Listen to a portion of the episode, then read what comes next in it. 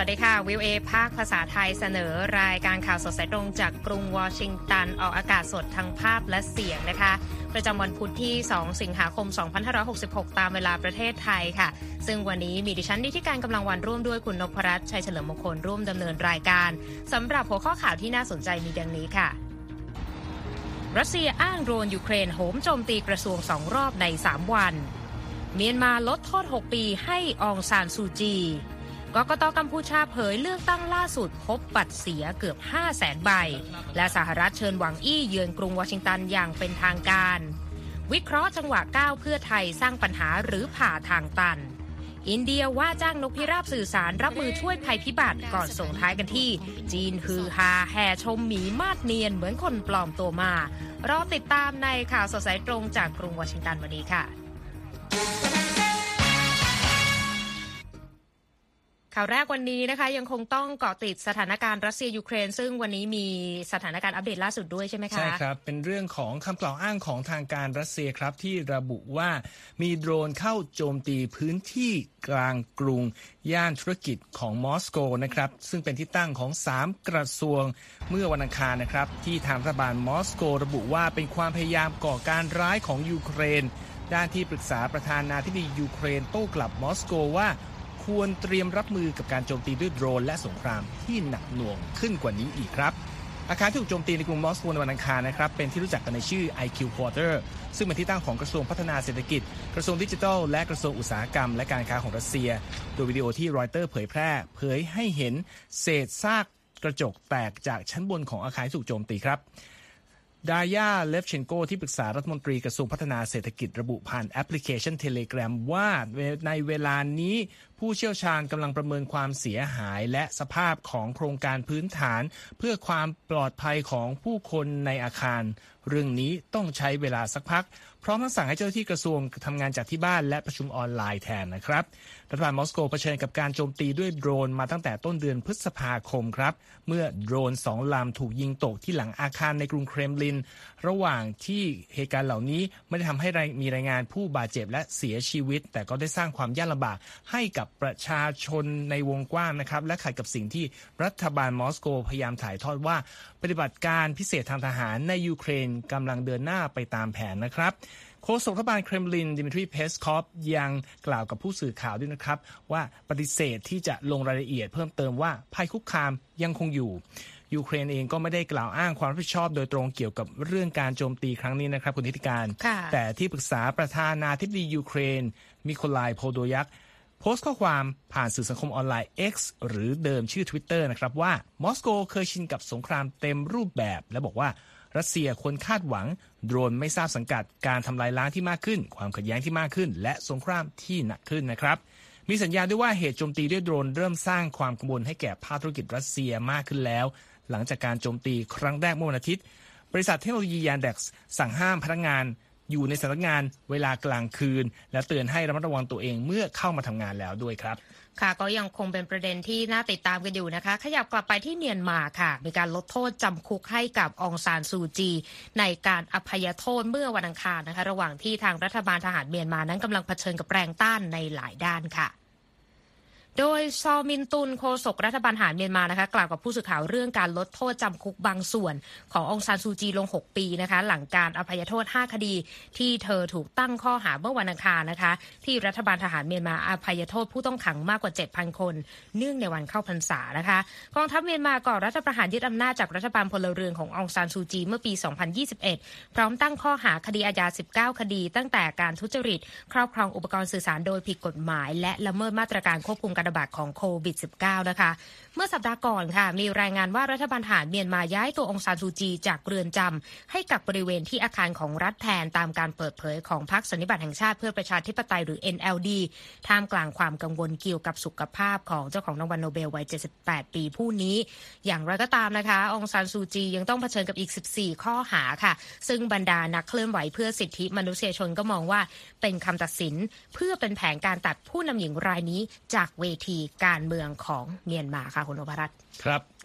จากเมียนมานะครับเราไปต่อกันที่กัมพูชาบ้างครับ โดยคณะกรรมการการเลือกตั้งหรือว่ากกตระบุว่าพบบัตรเสียเกือบ 5 0 0แสนใบในการเลือกตั้งระดับชาติที่เพิ่งผ่านพ้นไปนะครับ ที่พักประชาชนกัมพูชา หรือ CPP ชนะแบบลอยลำในขณะที่พักฝ่ายค้านโดนตัดสิทธิ์ลงแข่งขันครับ รอยเตอร์รายงานการถแถลงเมื่อวันอังคารที่ผ่านมาของกกตตามเวลาท้องถิ่นที่ระบุว่ามีบัตรเสียเป็นจำนวน 440,000 ใบครับ เทียบกับบัตรที่ลงคะแนนทั้งหมด8ล้าน2แสนใบ ก็จะเท่ากับว่ามีบัตรเสียคิดเป็นร้อยละ 5.36 หรือ 1 ต่อ 18 ใบครับรอยเตอร์ระบุด้วยว่าทางการกัมพูชาได้ข่มขู่ประชาชนว่าการทำบัตรเสีย หรือการรณรงค์ให้การบัตรเสียจะได้รับการลงโทษอย่างหนัก ในการเลือกตั้งเมื่อวันที่ 23 กรกฎาคมที่ผ่านมานะครับมีประชาชนชาวกัมพูชามาลงคะแนนใช้สิทธิ์ออกเสียงถึงร้อยละ85 ซึ่งถือว่าอยู่ในระดับที่สูงครับ โดยพรรค CPP ได้รับคะแนนเลือกตั้งร้อยละ80 จากผู้ลงคะแนนเสียงทั้งหมด โดยฮุนเซนนายกรัฐมนตรีที่ครองอำนาจมายาวนานเกือบ 40 ปี ก็เพิ่งจะตัดสินใจส่งต่ออำนาจให้กับฮุนมาเนตผู้เป็นบุตรชายของเขานะครับ เจ้าที่กรกตกัมพูชาระบุด้วยว่าจำนวนบัตรเสียครั้งนี้มีน้อยกว่าการเลือกตั้งเมื่อปี 2018 ที่หน่วยงานรัฐมีการสั่งยุบพักฝ่ายค้านเช่นเดียวกันนะครับรัฐบาลกัมพูชาที่นำโดยพรรค CPP ถูกวิพากษ์วิจารณ์มายาวนานนะครับ จากกลุ่มฝ่ายค้านและองค์กรด้านสิทธิมนุษยชนว่าทำการปราบปรามผู้เห็นต่างและฝ่ายค้านไปพร้อมๆกับการกดปราบสถาบัน ด้านประชาธิปไตยในประเทศ ซึ่งรัฐบาลกัมพูชา ก็ปฏิเสธข้อกล่าวหาทั้งหมดมาโดยตลอดครับคุณค่ะขยับกันไปที่การเมืองไทยกันบ้างนะคะ นักวิชาการและแกนนำการชุมนุมได้อ่านเกมการเมืองหลังเพื่อไทยขึ้นมาเป็นแกนนำจัดตั้งรัฐบาลนะคะ โดยหวังว่า 8 พักร่วมจะกอดคอเดินหน้าต่อ แต่หากต้องข้ามขั้วรายละเอียดนั้นจะต้องมีความชัดเจนนะคะ ซึ่งคุณเยี่ยมยุทธสุทธิฉายาค่ะ ผู้สื่อข่าววิวเอไทยมีรายละเอียดเกี่ยวกับบทวิเคราะห์เรื่องนี้มาถ่ายทอดเสนอเพิ่มเติมค่ะ ให้พัก อันดับสองคือพักเพื่อไทยเป็นแกนนำจัดตั้งรัฐบาลของพันธมิตร 8 พักที่เราได้เคยทำ MOU ร่วมกันเอาไว้ พักเพื่อไทย เป็นผู้ได้รับการเสนอชื่อนะครับ โดยพักเก้าไกล จะเป็นผู้เสนอชื่อให้กับทางที่ประชุมร่วมของรัฐสภานะครับ การเมืองไทยเข้าสู่ช่วงหัวเลี้ยวหัวต่ออีกครั้ง หลังพักเพื่อไทยรับไม้การจัดตั้งรัฐบาลต่อจากพักก้าวไกล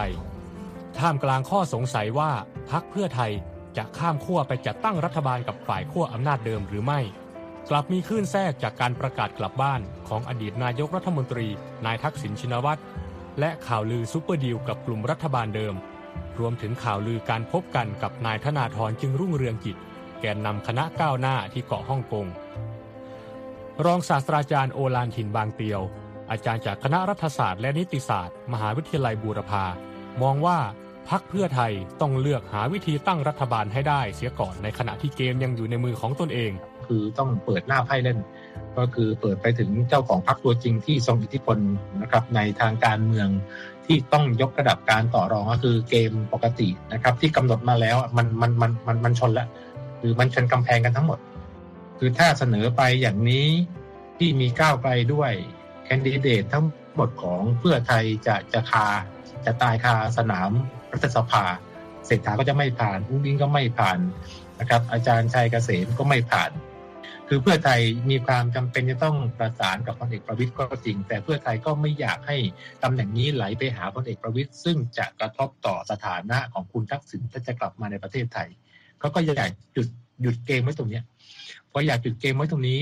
deal super deal ก็เกิดขึ้นที่ต้องคุยกันระหว่างคุณทักษิณคุณธนาธร ชนชั้นนำกองในกองทัพนักการเมืองเพื่อที่จะหาทางลง หาทางออกให้กับรัฐบาลหลังจากนี้ไป อาจารย์จากมหาวิทยาลัยบูรพามองด้วยว่า หาก 8 พักไม่สามารถไปต่อได้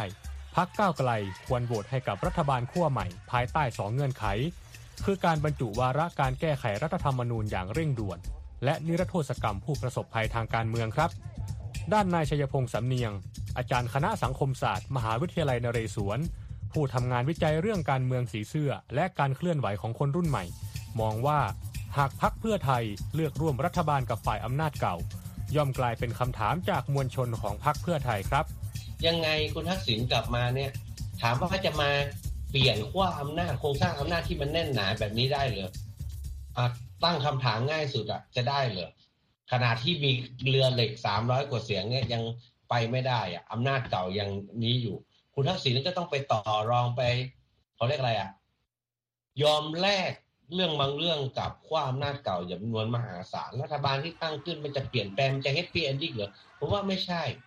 ดีไม่ดีเพื่อไทยจะมีสถานะแบบพรรคประชาธิปัตย์สมัยก่อนก็คือ โดนพรรคเหล่านี้ขี่หัวอยู่ทำนโยบายก็ไม่ได้ทำไอเขาเรียกอะไร พงนำประชาธิปไตยไม่ต้องคิดถึงแก้กฎหมนกฎหมายเพื่อเพิ่มสิทธิเสรีภาพของประชาชนเป็นไปแทบไม่ได้ นอกจากนี้นักวิชาการทั้งสองท่านยังมองว่าชะตากรรมของพรรคก้าวไกล และท่าทีของพรรคเพื่อไทย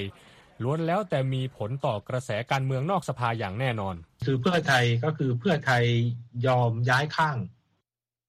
ย้ายข้างไปอยู่ฝั่งหนึ่งเลยฮะแล้วก็ผลักพักเพื่อก้าวไกลพัก ประชาธิปัตย์แล้วก็พักไทยสร้างไทยมาเป็นฝ่ายค้าน แล้วก็ผลักคือแบบผลักอย่างไม่มีเยื่อใยอย่างไม่มีเยื่อใยอะฮะนี่ผมที่ประชาชนรับไม่ได้แน่นะครับรู้สึกว่าไอ้เจตจำนงประชาชนที่เขาอยากให้ก้าวไกลกับเพื่อไทยมัดรวมกันนะฮะมันตัวโดนฉีกไปอะก็คือม็อบเนี่ยมันจะขึ้นมาอีกครั้งหนึ่งมันจะผูดอะ แล้วพรรคเพื่อไทยจะปราบม็อบเหรอ จะเอาคนไปล้อมคนเสื้อแดงที่เคยอยู่ในพรรคของตัวเองเหรอจะเอาคนเสื้อแดงไปล้อมปไอเอาทหารตำรวจไปล้อมปราบคนรุ่นใหม่เหรอผมคิดว่ามันจะจัดการยังไงประเทศมันจะวุ่นวายแบบไพศาลขณะที่นายอานนท์นำพา ทนายความสิทธิมนุษยชน และหนึ่งในแกนนำการชุมนุมกลุ่มราษฎร กล่าวกับวีโอเอไทยว่า สถานการณ์การเมืองปัจจุบันยังไม่ถึงขั้นที่เรียกว่าฟางเส้นสุดท้าย ที่จะทำให้การเมืองกลับไปลงถนนอีกครั้ง ผมคิดว่าตอนนี้คนไม่พอใจกันทั้งประเทศแหละ แต่ว่าการที่ลงท้องถนนมันต้องมีเหตุปัจจัยหลายอย่างนะครับผมคิดว่าตอนนี้คนพร้อมที่จะลงถนนนะ แต่การที่ยังไม่ลงมันมันมันมันต้องรอเหตุปัจจัยนะครับเหมือนเหมือนเราพร้อมที่ขับรถอะเราเติมน้ำมันเราเช็คระบบเกียร์ระบบรถยนต์เต็มที่แล้วนะครับ แต่มันต้องรอเหตุปัจจัย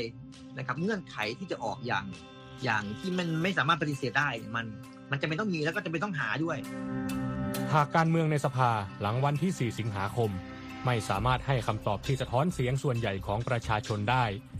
อาจเกิดปัจจัยที่นำไปสู่เงื่อนไขทำให้การเมืองจำเป็นต้องเดินลงถนนกันอีกครั้งครับ เยี่ยมยุทธสุทธิฉายา VOA ไทย กรุงวอชิงตันครับ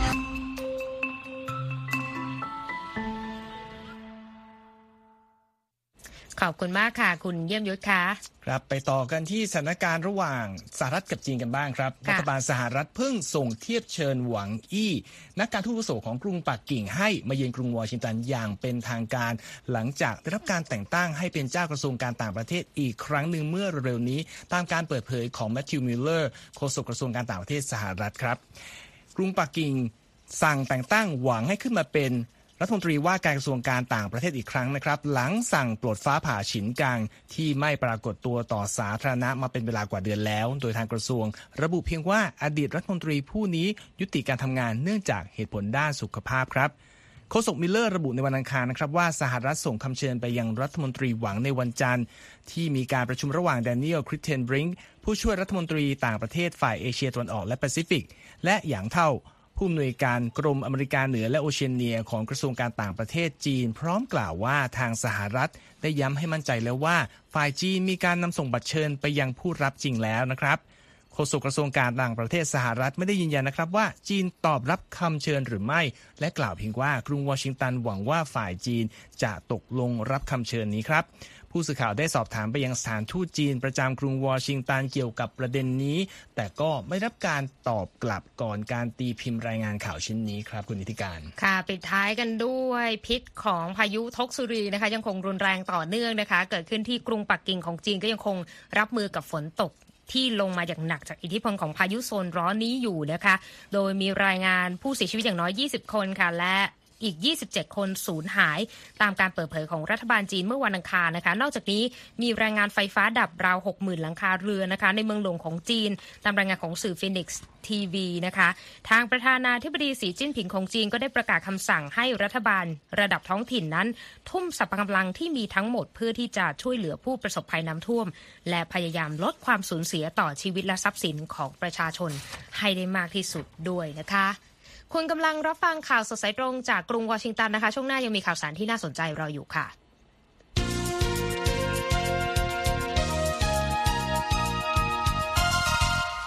มาเช็คสภาพตลาดหุ้นกันบ้างนะคะ วันนี้ปิดตัวสับสนค่ะดาวโจนส์บวก 71 จุดที่ 35,631 จุด S&P ลบ 12 จุดค่ะที่ 4,577 จุด NASDAQ ลบ 62 จุดที่ 14,284 จุด ราคาทองคำลบ 1.37%ที่ 1,981 ดอลลาร์กับอีก 70 เซนต์ต่อออนซ์นะคะครับประเด็นใหญ่ที่เกี่ยวเนื่องกับสหรัฐนะก่อนที่จะไปเรื่องราวของคุณนพรัตน์ก็คือ สถาบันจัดอันดับความน่าเชื่อถือ Fitch Rating นะคะก็หั่นเครดิตสหรัฐจาก Triple A เป็นดับเบิลเอ plus นะคะโดยอ้างถึงภาวะการถดถอยทางการคลังที่คาดว่าจะเกิดขึ้นในอีก 3 ปีข้างหน้า รวมถึงปัญหาภาระหนี้ภาครัฐของอเมริกาที่จะเพิ่มมากขึ้นด้วยนะคะตามรายงานของรอยเตอร์ โดยเมื่อเดือนพฤษภาคมฟิต ส่งสัญญาณแล้วนะคะ ว่าจะจับตาใกล้ชิดแล้วก็ส่งสัญญาณว่าจะมีการปรับลดเครดิต จากความเสี่ยงเรื่องของการเมืองที่ใกล้ถึงจุดวิกฤต และภาระหนี้ที่สูงขึ้นก็อย่างที่ทราบกันในหลายเดือนที่ผ่านมามีการถกเถียงเรื่องของการปรับเพดานหนี้อ่าสหรัฐนะคะที่ยืดเยื้อมานานหลายเดือนนั่นเองค่ะครับมาต่อกันที่ประเด็นรายงานพิเศษของรอยเตอร์กันบ้างครับ ที่บอกว่าผู้ส่งออกข้าวของไทยและเวียดนามกำลังอยู่ในกระบวนการเจรจาราคาขายข้าวของตนใหม่สำหรับสัญญาการซื้อขายข้าวปริมาณครึ่งล้านตันที่มีกำหนดส่งในเดือนสิงหาคมนี้นะครับตามรายงานของรอยเตอร์ที่อ้างข้อมูลจากแหล่งข่าวในแวดวงธุรกิจนี้ การเจรจาราคาขายข้าวของสองผู้ผลิตชั้นนำของโลกนี้เกิดขึ้น ขณะที่อินเดียยังคงมีคำสั่งห้ามการส่งออกของตน ที่ทำให้อุปทานข้าวในตลาดโลก ตึงตัวต่อเนื่องครับ ในขณะที่ผู้ผู้ส่งออกต่างๆกำลังเร่งจัดหาข้าวจากเกษตรกรที่ปรับราคาสินค้าของตนขึ้นตามทิศทางในตลาดโลก โดยที่ทั้งสองฝ่ายจะเป็นผู้ได้รับประโยชน์ไม่น้อยจากสภาพตลาดข้าวในปัจจุบันนะครับ แต่ผู้ซื้อและผู้นำเข้ากลับเป็นฝ่ายที่ต้องควักเงินจ่ายหนักขึ้นครับคุณนิติการค่ะแม้จะมีการจองเรือขนส่งไว้ ก่อนที่อินเดียจะประกาศห้ามการส่งออกของตนเมื่อเดือนที่แล้ว เนื่องจากผู้ขายสามารถทำการเจรจาใหม่ได้อีกนะครับ รอยเตอร์รายงานด้วยว่าไทยและเวียดนามในฐานะผู้ส่งข้าวออกอันดับ 2 และ 3 ของโลกน่าจะส่งผลิตภัณฑ์ของตนรวมกันเป็นจำนวนกว่า 1 ล้านตันตลอดเดือนสิงหาคมนี้นะครับ อินเดียซึ่งเป็นผู้ส่งของของผู้ส่งออกข้าวรายใหญ่ที่สุดนะครับครองสัดส่วนราว 40%ในตลาดโลกปัจจุบัน ยกตัวอย่างราคาข้าวที่ปรับขึ้นนะครับ อย่างเช่นข้าว 5%ของไทยนะครับ ปัจจุบันมีราคาขายที่ 625 ดอลลาร์ต่อตัน พุ่งขึ้น จากระดับ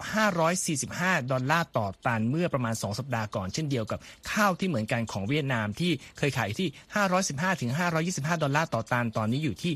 590 ดอลลาร์แล้วครับนี่เป็นความเคลื่อนไหวโดยเฉพาะเรื่องของอาการส่งออกข้าวด้วยนะคะที่เกี่ยวข้องกับเราครับแล้วก็ไปที่ประเทศหุ้นส่วนของไนเจอร์ในระดับภูมิภาคค่ะรวมทั้งชาติตะวันตกตอนนี้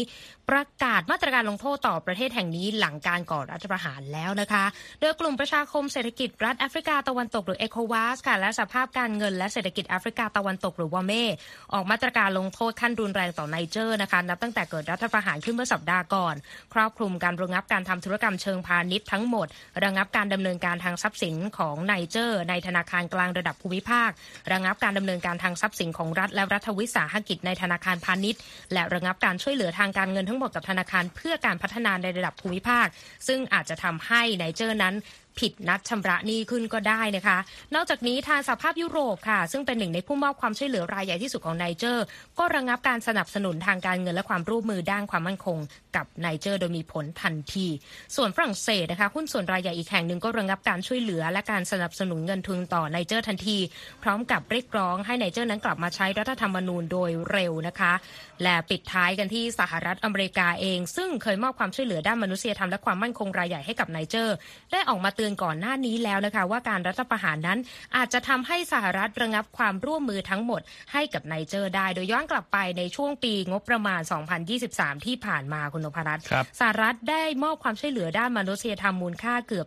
138 ล้านดอลลาร์ให้กับไนเจอร์ และมีกองกำลังอเมริกันราว 1,100 นายประจำการที่ฐานทัพ 2 แห่งในประเทศ ส่วนกรณีของฝรั่งเศสเนี่ยก็มีกองกำลังราว 1,500 นายประจำอยู่ที่ไนเจอร์ นับตั้งแต่ถอนกำลังออกจากประเทศเพื่อนบ้านอย่างมาลีในในปี 2021 และบูร์กินาฟาโซในปี 2022 นะคะ แล้วก็ข้อมูลย้อนกลับไปเมื่อปี 2022 เนี่ย ทางฝรั่งเศสบอกว่าความช่วยเหลือด้านการพัฒนาของฝรั่งเศสต่อไนเจอร์นั้น มีมูลค่าถึง 130 ล้านดอลลาร์ แล้วก็บอกว่าจะเพิ่มขึ้นอีกในปีหน้า ถ้าไม่เกิดรัฐประหารขึ้นซะก่อนนะคะครับแม้ว่าทางไนเจอร์ค่ะจะเป็นประเทศผู้ผลิตยูเรเนียมรายใหญ่ที่สุดเป็นอันดับ 7 ของโลก แต่ว่าประเทศนี้ก็ถือว่าเป็นหนึ่งในประเทศที่ยากจนที่สุดในโลกอีกเช่นกันค่ะคุณนพรัตน์ครับส่งท้ายข่าวธุรกิจนะครับเป็นเรื่องของการตรวจสอบรถเทสลาครับคุณนิติการค่ะโดยหน่วยงานกำกับดูแลกฎระเบียบด้านความปลอดภัยกับรถยนต์ของสหรัฐ เปิดเผยในวันอังคารว่าได้มีการเปิดการสอบสวน รถยนต์เทสลาใหม่จำนวน208หมื่นคันนะครับ หลังมีรายงานปัญหาการสูญเสียการควบคุมพวงมาลัยหลายครั้งตามรายงานของรอยเตอร์ครับ โดยองค์การบริหารความปลอดภัยการจราจรบนทางหลวงแห่งชาติสหรัฐ หรือ NHTSA เริ่มกระบวนการเบื้องต้นเพื่อประเมินสถานการณ์นะครับ หลังได้รับคำร้องเรียน 12 ครั้ง จากเจ้าของรถยนต์เทสลารุ่นโมเดล 3 และโมเดล Y เกี่ยวกับกรณีพวงมาลัยมีปัญหาจนทำให้เกิดอุบัติเหตุขึ้นนะครับ ยกตัวอย่างเช่น มีผู้ขับขี่รายหนึ่งจากรัฐจอร์เจียครับ ร้องเรียนเมื่อเดือนมิถุนายนว่า รถเทสลารุ่นโมเดล Y ที่เพิ่งซื้อมาได้ 2 สัปดาห์ มีปัญหาพวงมาลัยค้างระหว่างขับออกจากศูนย์การค้าแห่งหนึ่ง แต่ก็สามารถประคองไปจอดได้หลังเกือบชนกับรถที่วิ่งสวนมา ขณะที่เจ้าของรถโมเดล 3 อีกราย รายงานเมื่อเดือนพฤษภาคมว่าพวงมาลัยรถของตนค้างก่อนที่รถจะวิ่งออกนอกถนนไปชนต้นไม้นะครับรอยเตอร์ติดต่อไปยังเทสลาเพื่อขอความเห็นเกี่ยวกับข่าวนี้ แต่ก็ไม่รับการตอบกลับก่อนที่จะตีพิมพ์รายงานชิ้นนี้นะครับ การประเมินเบื้องต้นของ NHTSA ก็ถือเป็นขั้นแรกของการสอบสวนอย่างเป็นทางการเพื่อสรุปว่าปัญหาดังกล่าวคือต้นเหตุของความเสี่ยงด้านความปลอดภัย อันไม่สมเหตุสมผลหรือไม่ โดยหน่วยงานนี้จะต้องยกระดับการสอบไปสู่การวิเคราะห์ด้านวิศวกรรมก่อนจะตัดสินว่า ต้องมีการเรียกรถกลับหรือไม่ครับ คุณนิติการ ค่ะ คุณกำลังรับฟังข่าวสดสายตรงจากวิวเอภาคภาษาไทยกรุงวอชิงตันนะคะ สามารถเข้าไปรับฟังหรือไปอ่านรายงานของเรากันได้อีกครั้งทางเว็บไซต์ v i e w a t h a i c o m นะคะติดตามเราผ่านทางช่องทางที่หลากหลายมากขึ้นนะคะ ทั้ง Facebook Instagram Twitter และ YouTube v i e w a ไทยเรามี Spotify ให้ได้ติดตามกันด้วย รวมถึงมีรายการใหม่นะคะ เรียนรู้ภาษาอังกฤษกับ v i e w a ไทยทุกวันอาทิตย์ เวลา6นาฬิกา30นาทีถึง7นาฬิกาค่ะ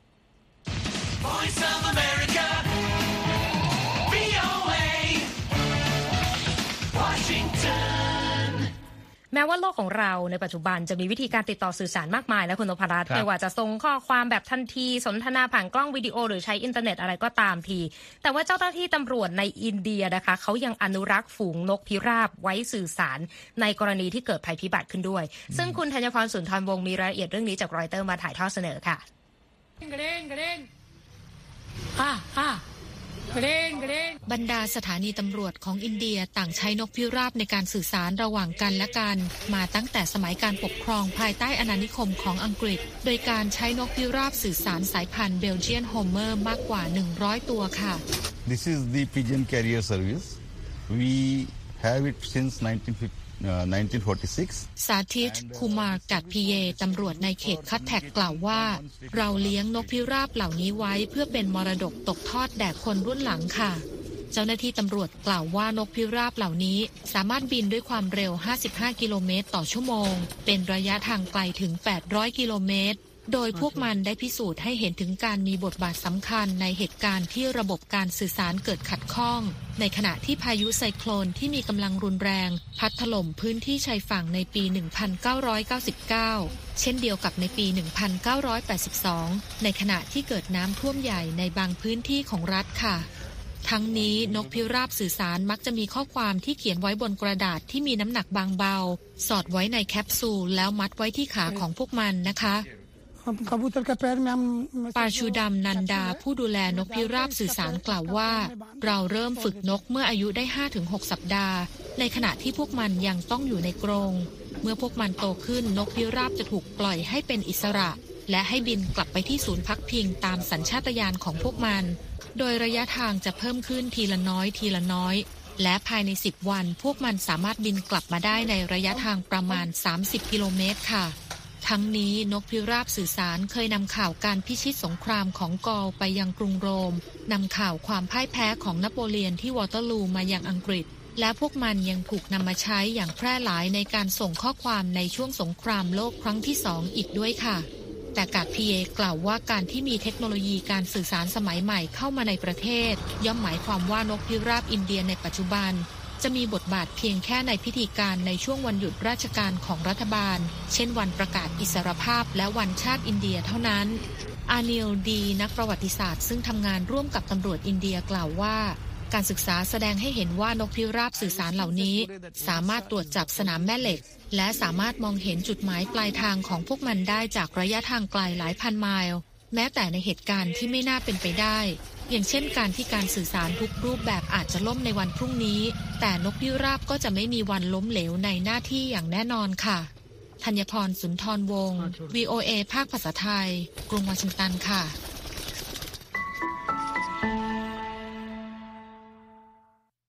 ขอบคุณมากค่ะ คุณธัญพรค่ะมาส่งท้ายกันวันนี้นะคะ เป็นเรื่องราวเกี่ยวกับสัตว์โลกเหมือนกันครับแต่อาจจะชวนงงกันได้นะคะ เพราะว่าตอนนี้นักท่องเที่ยวในจีนนะคะแห่เดินทางเข้าชม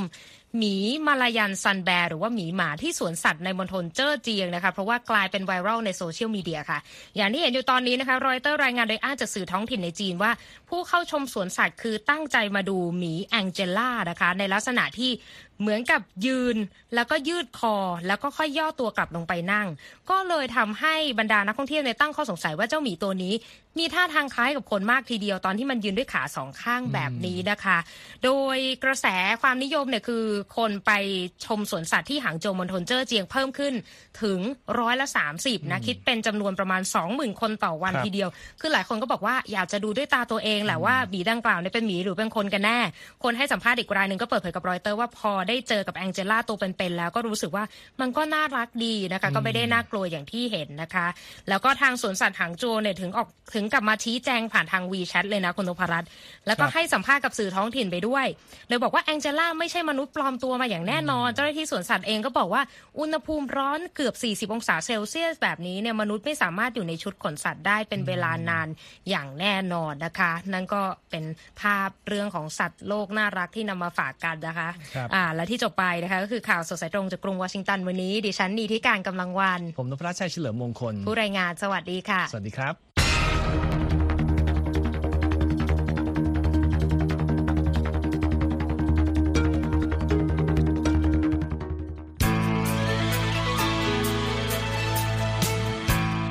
ครับ และที่จบไปเป็นรายการจาก VOA ภาคภาษาไทย รายงานสดส่งตรงจากกรุงวอชิงตันประเทศสหรัฐ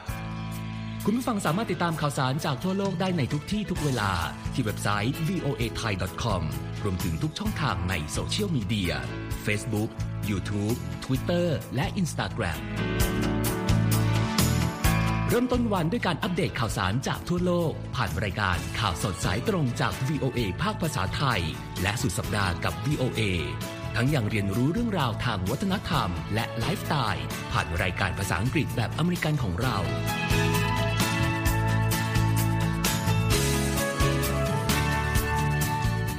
ติดตามความเคลื่อนไหวในประเทศสหรัฐ การเมืองอเมริกัน พร้อมเข้าใจที่มาที่ไปของเหตุการณ์สำคัญ รวมถึงข่าวต่างประเทศ จากแหล่งข่าวที่เชื่อถือได้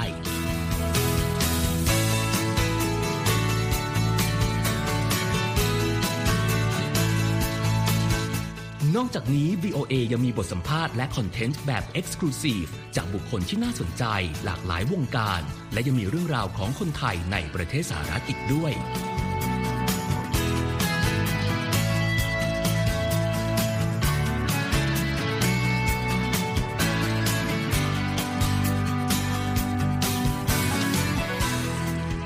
คุณนะครับที่ให้ VOA ไทยเป็นส่วนหนึ่งในการติดตามข่าวสาร สาระและเกร็ดความรู้ของคุณ จากรายการต่างๆ ที่เรามุ่งมั่นนำเสนอ เพื่อความเที่ยงตรง ทันเหตุการณ์ และมีประโยชน์ในทุกๆวัน